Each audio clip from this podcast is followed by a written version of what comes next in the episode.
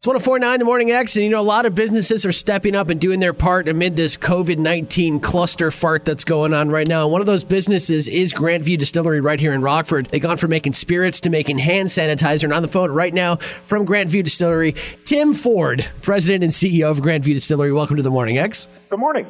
Uh, so what I want to know is how this all got started for you, because I know the government was kind of calling for places like yours to start making sanitizer. Is that what happened here? In essence, uh, when this whole thing started, uh, we're, we're part of several industry groups, and uh, it, has been amongst uh, or in discussion in the groups for quite some time. And then uh, about a week and a half ago, the governing body for us, which is the TTB, came out with approximation proclamation or a proclamation that would allow us to make hand sanitizer. We normally wouldn't be able to do that. Um, our license wouldn't allow it, but uh, they essentially gave a blanket statement to all distilleries that uh, said you can start making it immediately. So, have you completely stopped making spirits in order to do this for now? Uh, we've stopped making uh, spirits for consumption. Uh, we're still okay. making spirits because spirits is the primary ingredient that goes into the hand sanitizer. Ah, great! Yeah, that's that was that leads me right into my next question, which is why is a distillery a good good place to make hand sanitizer. So yeah, the the hand sanitizer that we're allowed to make, and we're only allowed to use one specific recipe. It comes from the World Health Organization. Uh, it's essentially uh, 95% alcohol. Um, with a little bit of glycerin so that it doesn't dry the uh, hands out so much, and uh, hydrogen peroxide. Uh, so three simple ingredients that go into it. Uh, we mix it all up here, bottle it in uh, either gallon jugs or uh, or smaller containers, and then we're distributing it freely to uh, right now first responders. We hope to expand that in the near future. That's great. I imagine that took a lot of research. Or did you already know how to make the stuff? Uh, well, we knew how to make spirits. We didn't know how to make hand sanitizer. you sound like you're an expert in it by now.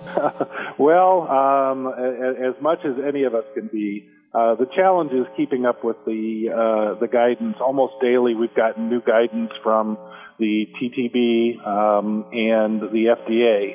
Uh, so we've had to uh, change a few things like labeling, uh, et cetera, um, and uh, we've had to start denaturing the alcohol, which means rendering it unusable for drinking.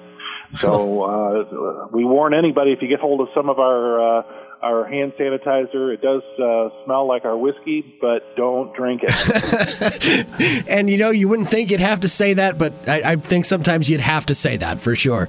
Uh, man, I I gotta hand it to you, man. I would have been in panic mode at that point. You know, like if they came in here and said, you know what, we know you do radio, but we'd like you to produce a TV news broadcast instead.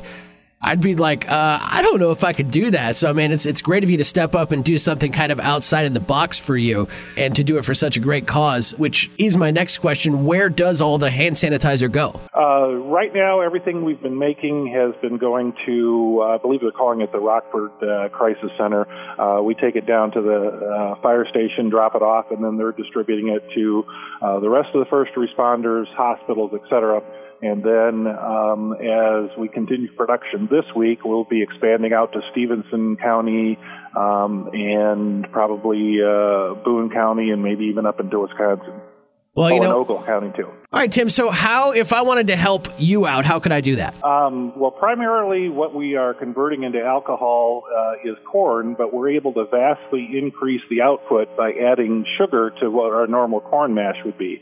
So, any donations of uh, sugar allow us to increase the output, uh, which then means more hand sanitizer for uh, for the first responders. Tim Ford of GrantView Distillery. They're on Main Street in Rockford. Visit gvdistillery.com for more information. Thank you very much for joining us this morning. Well, thank you.